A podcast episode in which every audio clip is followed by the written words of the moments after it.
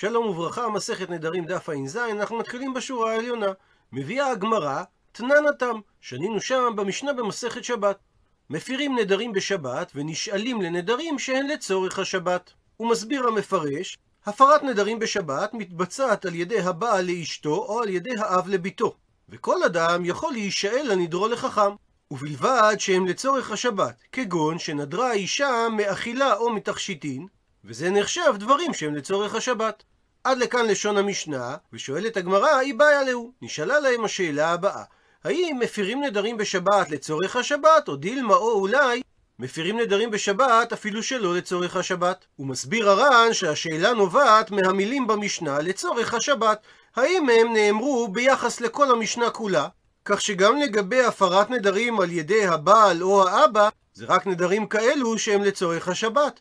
או אולי, המילים לצורך השבת לא נאמרו אלא לגבי מי שבא להישאל על נדרו, שכיוון שהוא צריך חכם או שלושה הדיוטות, אז ייתכן והדבר אסור משום אחת משתי הסיבות הבאות. או בגלל מיכזה כדינה, שזה נראה כדין ואסור לדון דין בשבת, או בגלל שאין השעה עוברת, דהיינו שאין הגבלת זמן, להישאל על הנדר דווקא ביום השבת. ואם כך, הפרת נדרים מותרת ביום השבת אפילו שלא לצורך השבת. שהרי אין בה את הבעיה של מיכזי כדינה, או מפני שניתן להפר נדרים רק ביום שומעו, ואם לא יפר לה את הנדר ביום השבת, לא יוכל להפר אותו אחר כך. ומביאה על כך הגמרא תשמע, בו שמע הוכחה, דתני ששנה רב זוטי דבי רב פאפי, בבית המדרש של רב פאפי, את הברייתא הבאה, אין מפירים נדרים אלא לצורך השבת. ומכאן הוכחה מפורשת שהמילים לצורך השבת נאמרו גם לגבי ההיתר להפר נדרים בשבת. מקשה על כך אמר רב אשי, הלא תננחי. הרי לא כך שנינו במשנה שלנו שאמרה, נדרה עם חשיכה, מפר לה. אבל רק עד שלא תחשך. עד לכאן הציטוט מהמשנה, ומקשה רב אשי. והיא אמרת, שרק נדרים שהם לצורך השבת אין, כן מותר להפר אותם, אבל נדרים שלא לצורך השבת, לא מותר להפר אותם. אז אם כך, מה העיר יחשיכה? מדוע אמרה המשנה שמותר לו להפר את הנדר רק לפני חשיכה? והרי אפילו בתוך היום אינו יכול להפר לה, מפני שמדובר על נדר שלא לצורך שבת הוא. הוא מסביר הר"ן שהרי המשנה דיברה על נדר שהאישה נודרת אותו עם חשיכה. זאת אומרת, מאוד קרוב לצאת השבת, ואם כך, איזה צורך שבת יש בהפרתה? אלא ודאי דיברה המשנה על היתר להפר את הנדר אפילו שלא לצורך השבת. וסיבת ההיתר לפי שהזמן עובר, כמו שאומרת המשנה, שאם חשכה ולא הפר, שוב אינו יכול להפר. אלא בהכרח שהמשנה סוברת שמותר להפר נדרים בשבת בין לצורך השבת ובין שלא לצורך השבת. מתרצת הגמרא התנא היא, הדבר תלוי במחלוקת התנאים הבאה, שכך שנינו בברייתא שכבר הזכרנו בדף ע"ו, הפרת נדרים כל היום, זו דעת תנא קמא. רבי יוסי ברבי יהודה ורבי אלעזר ברבי שמעון אמרו שהפרת נדרים זה מעת לעת. עד לכאן לשון הברייתא ומסבירה הגמרא, למאן דאמר שזה תנא קמא, שהפרת נדרים כל היום אין תפי לו, שכל היום עד שתחשך כן מפירים את הנדר, אבל יותר מזה לא מפירים את הנדר, אז כיוון שהזמן עובר, אפילו נדרים שלא לצורך השבת מפר. ולמאן דאמר שזה רבי יוסי ברבי יהודה ורבי אלעזר ברבי שמעון, שזמן הפרת נדרים זה מעת לעת 24 שעות, אז כיוון שאפשר להפר לה את הנדר גם ביום חול, רק נדרים שהם לצורך השבת אין כן התירו לבעל או לאבא להפר אותם, ונדרים שלא לצורך השבת לא התירו להפר אותם. עד לכאן התעסקה הגמרא עם המשפט הראשון במשנה ממסכת שבת. ועוברת עכשיו הגמרא למשפט השני, ונשאלים לנדרים שהן לצורך השבת. היא בעיה להו, נשאלה להם השאלה הבאה. האם ההיתר להישאל על נדרים, האם ההיתר להישאל על נדרים ביום השבת עם ההגבלה שהם לצורך השבת, זה רק בגלל כשלא היה להם פנאי להישאל על הנדר לפני יום השבת, כגון שהיא נדרה ערב שבת עם חשיכה, או שלא היה שם חכם להישאל על הנדר מבעוד יום. או דילמה או אולי, שההיתר להישאל על נדרים שהן לצורך השבת, זה גם כשהיה להם פנאי להישאל עליהם לפני יום השבת. ומביאה הגמרא הוכחה, תשמע בו שמע הוכחה, דהזדקקו לי רבנן, מזה שפעם אחת נזקקו חכמים לברי דרב זוטרא, ברי דרב זעירא, לבן של רב זוטרא שהיה נכדו של רב זעירא, שהתירו לו חכמים בשבת נדרים כאלה, אפילו בנדרים שהיה להם פנאי, להישאל עליהם מבעוד יום. ומכאן הוכחה שההיתר להישאל על נדרים שהן לצורך השבת, זה אפילו כשהיה פנאי להישאל עליהם לפני יום השבת. ובאותו עניין, סבר רב יוסף למימה, שמה שהתירה המשנה שנשאלים נדרים בשבת, ביחיד מומחה אין, בשלושה הדיוטות, לא. שההיתר להישאל על הנדרים זה דווקא בפני יחיד מומחה, ולא בפני בית דין של שלושה הדיוטות או מומחים, משום דמיתחזה כדינה.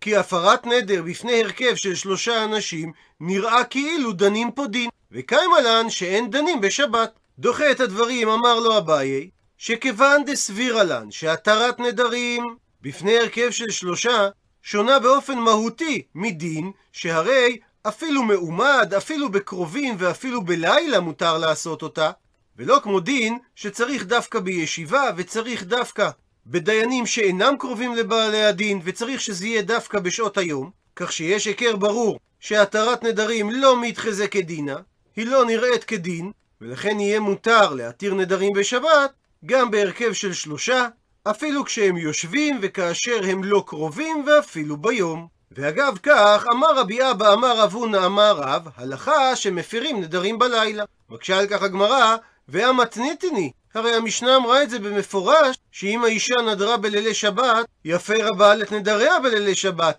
ואם כך, מה בא רבי אבא בשם רב לחדש לנו? אלא בעקבות כך מתקנת הגמרא אימה תאמר שרב לא אמר שמפירים נדרים בלילה, אלא שרב אמר הלכה נשאלים בלילה. ויש בדבר חידוש, שלמרות שצריך להישאל בפני חכם או בפני שלושה אדיוטות והדבר דומה לדין, בכל זאת מותר להישאל בלילה. כפי שהסביר אביי, שיש הבדל ברור בין התרת נדרים לבין דין. אמר לי, שואל רבי אבא לרב הונא את השאלה הבאה, האם אמר רב האחי? האם רב אמר כך בפירוש שנשאלים על נדרים בלילה? אמר לי, עונה לו רב הונא, אישתיק. זאת אומרת שרב הונא אמר את ההלכה הזאת לפני רב, ורב שתק. אמר לי, ממשיך רבי אבא ושואל את רב הונא, האם אישתיק כאמרת או שתיק כאמרת? זאת אומרת, האם שתיקה כהודאה ורב שתק לך משום שהודה לדבריך כאדם האומר לחברו, שתה את המשקה שאני אשקה אותך, והחבר ששותק מסכים לדבר בשתיקתו. או אולי מה שרב שתק לך זה משום שרצה להשתיק אותך והוא לא חש להשיבך, ולכן הוא אפילו לא התייחס אליך. וכדי לפשוט את ספקו של רבי אבא מה משמעות השתיקה של רב, מביאה הגמרא את דברי אמר רב איכא בר אבין, שמספר את העובדה הבאה: הזדקיק לי רב לרבה, רב נזקק פעם להתיר לרבה נדר. הפכנו דף, והוא התיר לו את הנדר בקיתונא דבי רב, דהיינו בחדר של בית המדרש, כאשר הוא עומד יחידי ובלילה. ומכאן הוכחה שרב הסכים בשתיקתו להלכה שאמר רב הונא, שמתירים נדרים בלילה. הוא מרחיב את הדברים, אמר רב אמר רב נחמן, הלכה נשאלים נדרים עומד יחידי ובלילה ובשבת ובקרובים. ואפילו הנדרים שהיה להן פנאי להישאל עליהם מבעוד יום.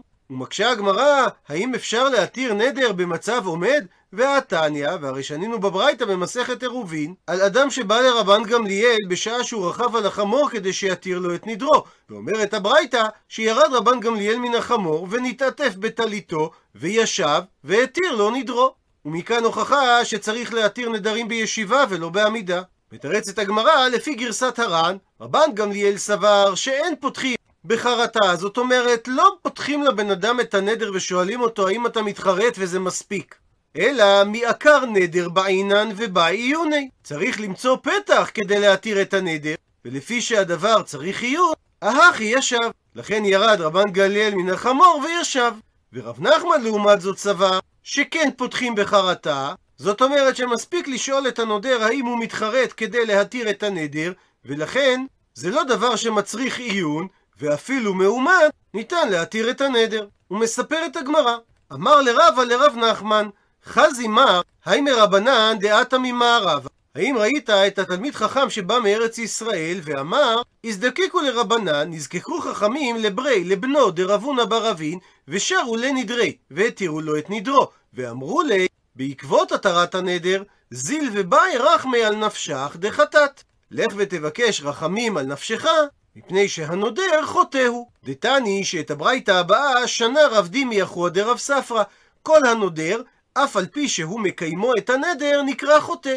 ואמר על כך רב זביד, מה יקרא? על איזה פסוק זה מסתמך? שכתוב, וכי תחדל לנדור, לא יהיה וכך חטא. ומדייק רב זביד, הא אם לא חדלת, אלא נדרת, איכא חטא, אז יש בך חטא. שהרי אתה עושה על עצמך דברים שהתורה לא אסרה, ואתה מוסיף לעצמך דברים שאתה יכול להיכשל בהם. ומביאה הגמרא תניא, שנינו בתוספתא. אדם האומר לאשתו, על נדרים שהיא כבר נדרה, כל נדרים שתדורי, אי אפשי שתדורי, כלומר אין רצוני בהם, או שאמר לה בלשון, אין זה נדר, אז הדין שהוא לא אמר כלום, מפני שבהפרת נדרים צריך להשתמש בלשון מפורשת. אבל אם הוא אמר לה יפה עשית, או ואין כמותך, או שאמר לה ואם לא נדרת מדירך אני, זאת אומרת אם את לא היית נודרת אני הייתי מדיר אותך, הדין במקרה הזה שדבריו קיימים, שבניגוד להפרה שאמרנו שצריך לשון מפורשת, בקיום נדר מספיק לשון אפילו של רמז. ומביאה הגמרא תניא,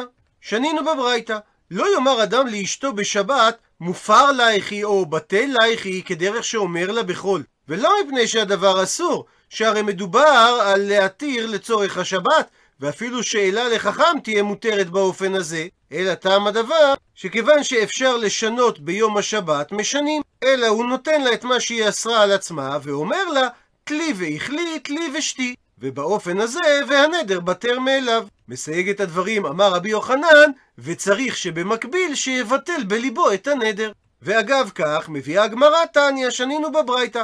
בית שמאי אומרים שבשבת מבטל בליבו ובחול מוציא את הביטול בשפתיו באופן מפורש, ובית הלל אומרים, אחד זה ואחד זה, דהיינו בין בשבת בין בחול, מבטל בליבו, ואין צריך להוציא במפורש בשפתיו. שכיוון שהוא אמר לה תלי ואכלי או תלי ושתי את הדבר שאותו היא אסרה על עצמה, אז מספיק לבית הלל הביטול בלב, והוא לא צריך להוציא את זה בשפתיו. עד לכאן דף ע"ז. למעוניינים בהרחבה, הביאה הברייתא כדוגמה לקיום נדרים את הלשון ואין כמותך. ולהלן התייחסות מהאתר של האקדמיה ללשון העברית. שתי הצורות, כמוך וגם כמותך, טובות ותקניות. כמו במקרים רבים אחרים, אף כאן מדובר בשתי צורות חלופיות, הראשונה מלשון המקרא והשנייה מלשון חכמים. נטיית כף היחס, כ, שונה מזו של מילות היחס ב ול. ועוד האחרונות, ב ול, נוטות בתוספת הכינוי בלבד, בי, בכם, לך, להן וכולי, כף היחס נוטה במקרא ברוב הגופים על בסיס המילה כמו, כמוני, כמוך, כמוהו. הכף מנוקדת בקמץ כשהיא קרובה לטעם. היא נוטה כך במקרים מועטים גם בגופי הנוכחים והנסתרים, כמוכם, כמוהם, ואולם בגופים אלו הצורות הרגילות במקרא הם ככם, כהם. בלשון חז"ל החליפה המילה כמות את המילה כמו, כגון יחזור הדבר לכמות שהיה. מילית היחס כ נוטה בלשון זה על בסיס כמות, כמותי, כמותו, כמותן, למשל, כמותך ירבו בישראל. המילה כמו ונטייתה וכן הצורות ככם כהם כמעט שנעלמו מלשון חז"ל. בלשון ימינו שתי המערכות משמשות, גם המערכת כמוני כמותי וגם המערכת כמוך כמותך. רבים הוגים את המילה כמוכם, כמוהם, אך כאמור, ההגיעה התקנית היא כמוכם, כמוהם, כמובן לצד כמותכם, כמותם.